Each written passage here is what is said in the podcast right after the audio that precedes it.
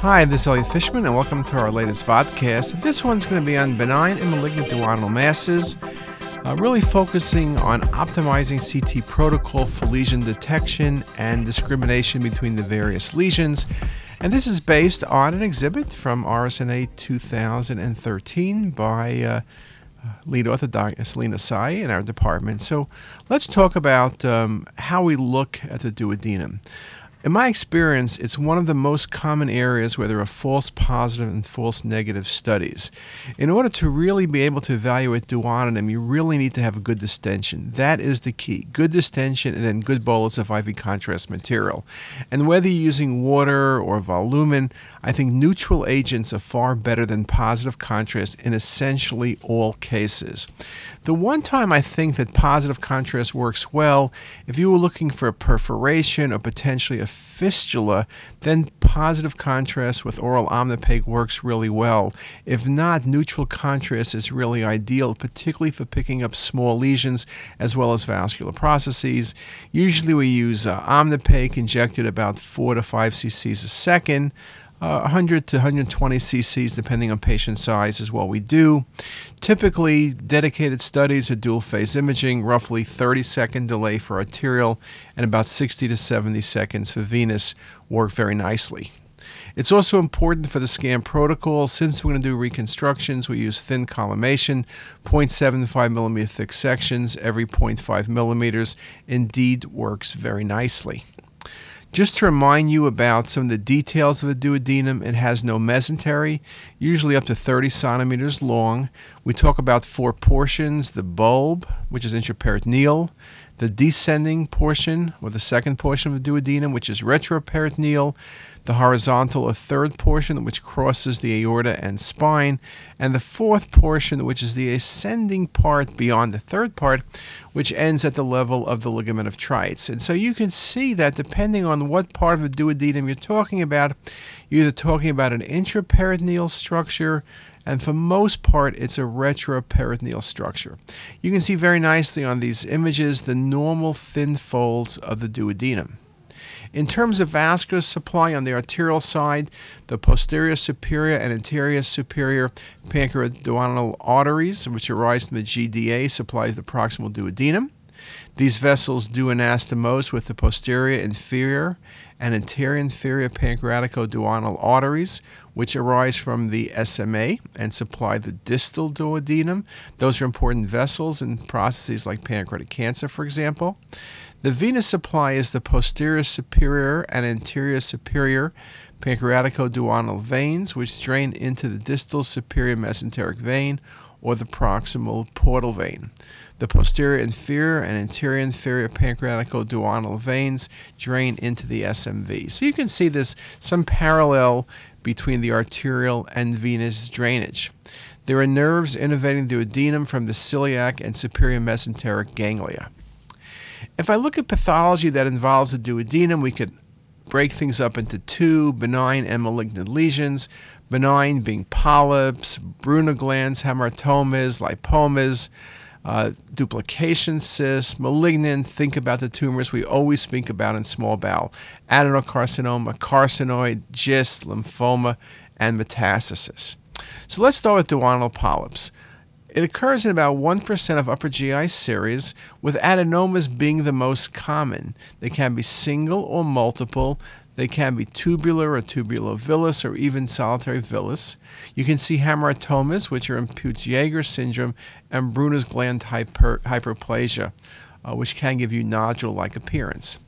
Now, in patients with tubulovillous adenoma, there often can be associated dysplasia. Here's a nice example of a patient where you can see this polypoid mass, which shows some enhancement in the duodenum, and this is most classic for a tubulovillous adenoma.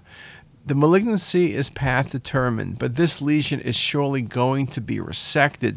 There's no specific CT characteristics uh, to define polyps from some of the other lesions in select cases, and invariably biopsy and removal will typically be necessary.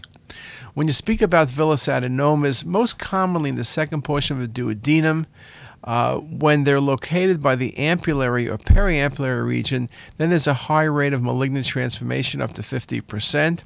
Most villous adenomas occur sporadically but can be associated with uh, Gardner syndrome or family uh, polyposis, familial polyposis, that is.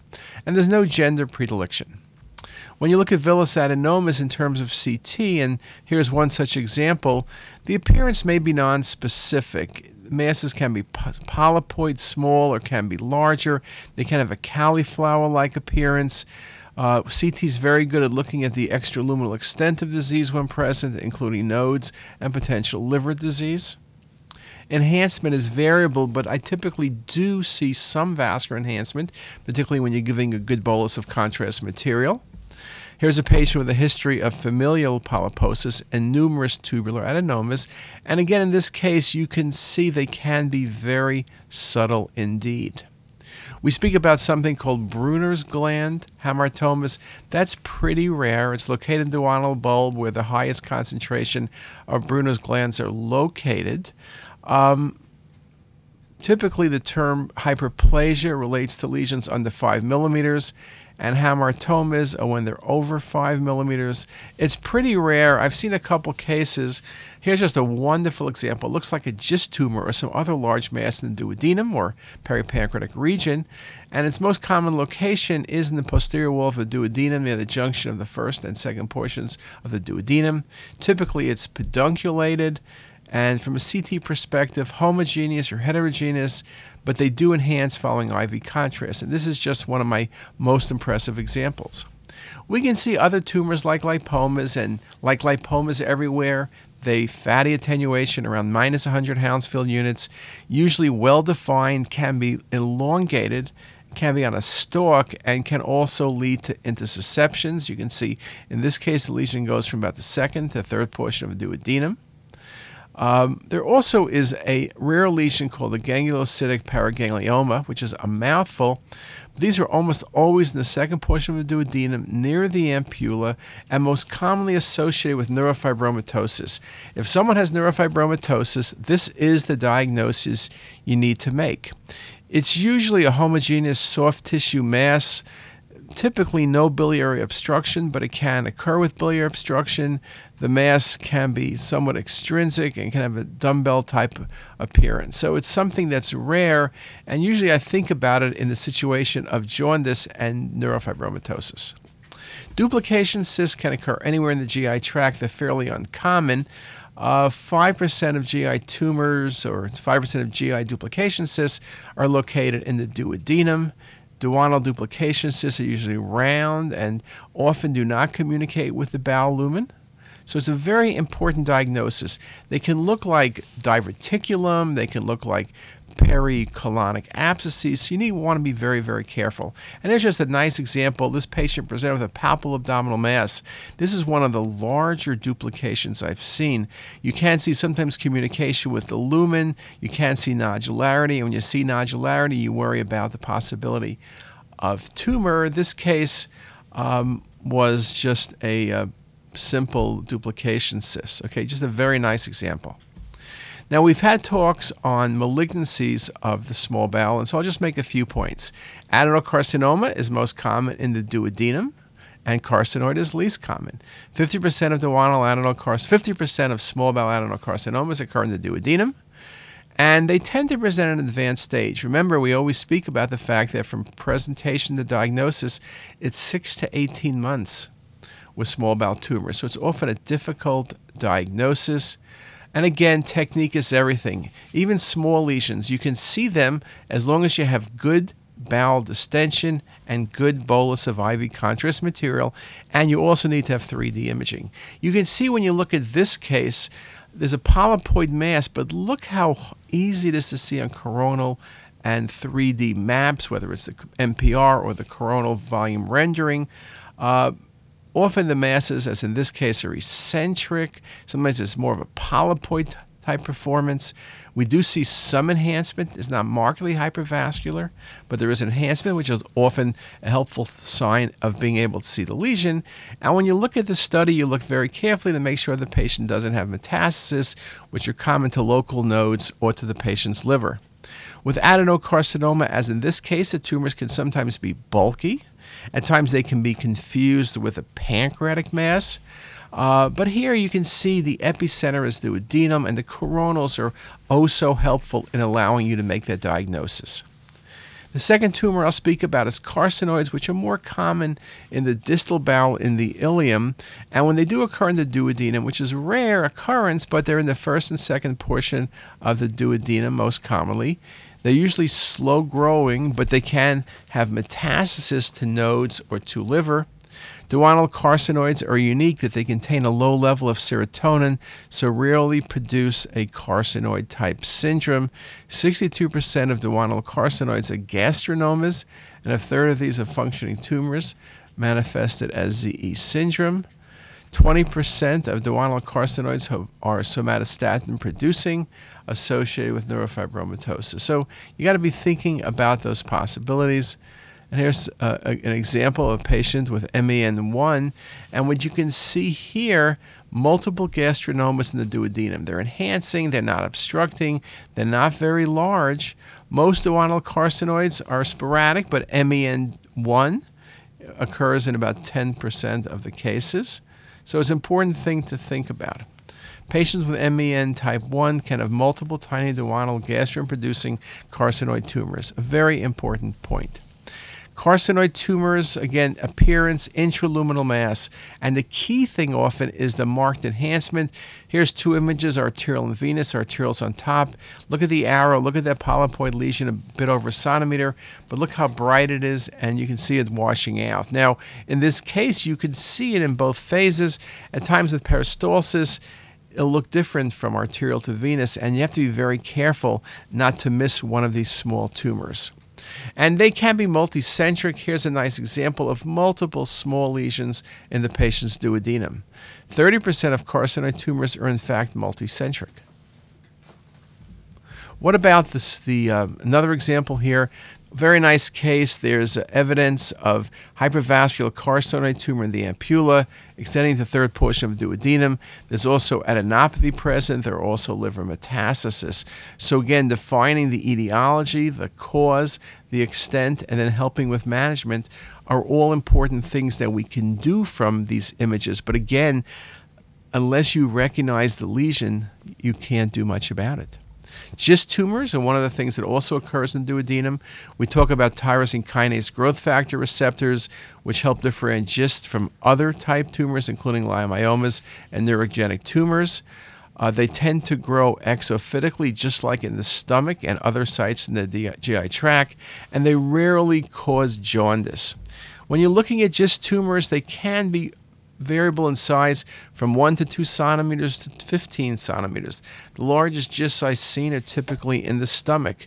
When they're very large, they often have central necrosis from cystic degeneration. Often the liver metastasis can be cystic. When these tumors are very large, they can ulcerate, they can perforate, they can fistulize, and uh, they can contain um, gas filled cavities from necrosis. And again, the, uh, the whole issue of thinking about GIST tumors and being able to recognize them because of the importance of being able to treat patients with Gleevec. You can see in this case of that GIST tumor, once it's uh, not every time is the lesion very vascular, and really it's very critical to be able to see those lesions uh, and the vascularity. Once um, these tumors are treated, they're often very cystic. That's a response to the patient's kinase inhibitors. But again, very, very important. And again, about half of duodenal GIST tumors will metastasize. What else? We can talk about lymphoma. We talk about lymphoma being more common in the distal bowel, but can be seen in the proximal small bowel. Um, with lymphoma, often there are multiple sites of involvement from spleen to liver to nodes to small bowel to stomach, but not always. Um, small bowel involvement by lymphoma is usually solitary. Okay, so that's another thing that's very important. Um, in order to diagnose something as small bowel lymphoma, primary, there can be no palpable supraclavicular nodes, normal chest x ray without any adenopathy, primary tumor mass is centered in the small bowel with appropriate draining lymph node involvement, and no evidence of hepatic or splenic lesions, and a normal white count. Here's an example lymphoma big, bulky nodes. Now, here the problem is could this be just lymphoma encasing the duodenum rather than primary the duodenum? You see compression of the SMA as well. It can be somewhat tricky. Um, with lymphoma, you have anywhere from multiple nodules to discrete polypoid nodules, the thick wall infiltrating lesions. And this is one of those examples. And then sometimes you see a large exophytic mass, more suggestive sometimes of a GIST tumor. One of the important things with lymphoma, it's typically hypodense, um, and you can see that very nicely here. Another example patients can have metastasis. Here's a large mass which at first glance almost looks like periduodenal, but this is the duodenum. This um, this mass in the fourth portion of the duodenum. We talk about metastasis, we talk about ovarian cancer, but that gives implants, peritoneal implants. We talk about colon cancer, that's mucinous tumors. Uh, so distribution becomes very important. We also speak about uh, pancreatic cancer. We speak about the differential between pancreatic cancer, primary versus metastasis, in terms of vessels and in terms of lack of enhancement. Typically, uh, most of the time we talk about duodenal uh, malignancy, it's the pancreatic cancer growing into the duodenum. But what about this primary um, duodenal type process. So, again, very important to recognize that metastases are in that differential, and we are seeing METs more frequently, whether it's abdominal pain, GI bleeding, or even intussusception. So, we've looked at a number of different benign and malignant uh, duodenal tumors. We've discussed them, we've illustrated them, we've made some points that hopefully you will find helpful. And if you need more information, here's a series of uh, references that you might find helpful. And with that, I'm going to thank you for your attention.